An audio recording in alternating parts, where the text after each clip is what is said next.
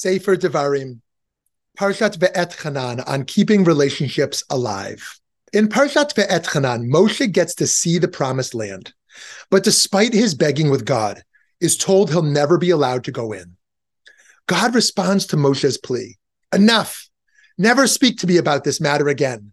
Go up to the summit of Pisgah and gaze about to the west, to the north, to the south, and the east. Look at it well, for you shall not go across yonder to the Jordan.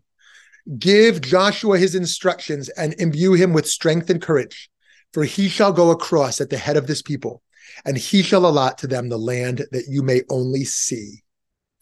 This marks a fundamental change in Moshe's relationship with God.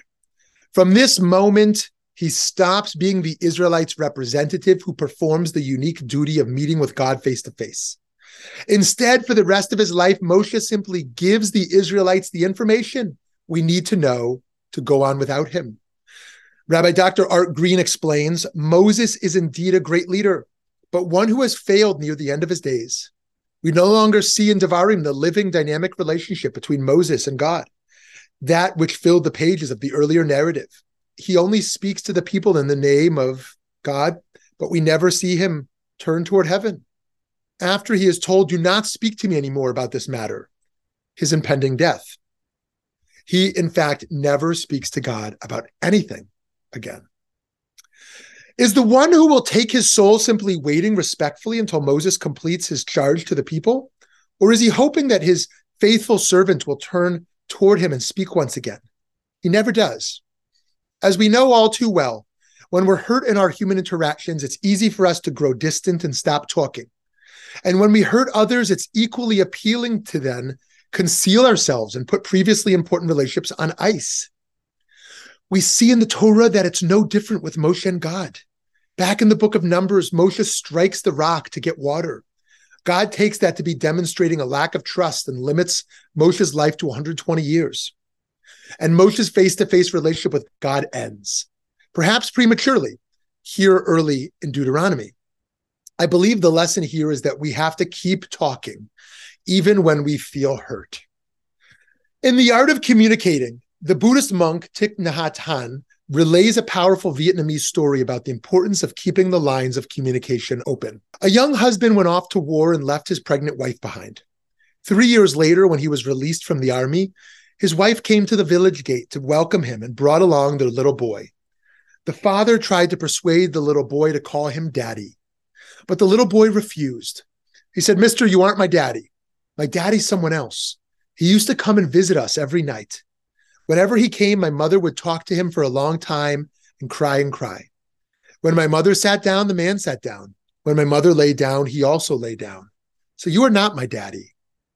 Hearing these words, the young father's heart turned to stone. He could no longer smile. He became silent. When his wife returned, the man didn't look at, look at her or speak to her anymore. The husband left the house. He got drunk because he couldn't bear his suffering. He never talked to his wife, never looked at her, never ate at home. The young lady suffered so much she couldn't bear it, and on the fourth day, she jumped into the river and drowned. The evening after the funeral, the young father and the boy came home. As the man lit the kerosene lamp, the little boy shouted, Here's my father, and pointed to the shadow of his father on the wall. It turned out the young woman used to talk to her shadow every night because she missed her husband so much. Of course, when she sat down, the shadow would sit down too. Now the young father understood. His wrong perception had been wiped away, but it was too late. Friends, this cautionary story reminds us that we often separate ourselves from one another over issues that in reality don't even exist or that are much smaller than we make them out to be. When we're hurt in the course of our lives, we build up what we can imagine as shells, defenses, or armor around ourselves and around our hearts. These defenses are effective in that they keep us from feeling the full pain and enable us to function in the world despite all that's out there that can harm us. However, we know from the Jewish tradition that this is not the way to truly live. We know that Jewish life means doing work of constantly breaking down the defenses that separate us from one another and from the eternal. And one of the most important ways in which we do that is through talking. Why do we traditionally pray three times a day?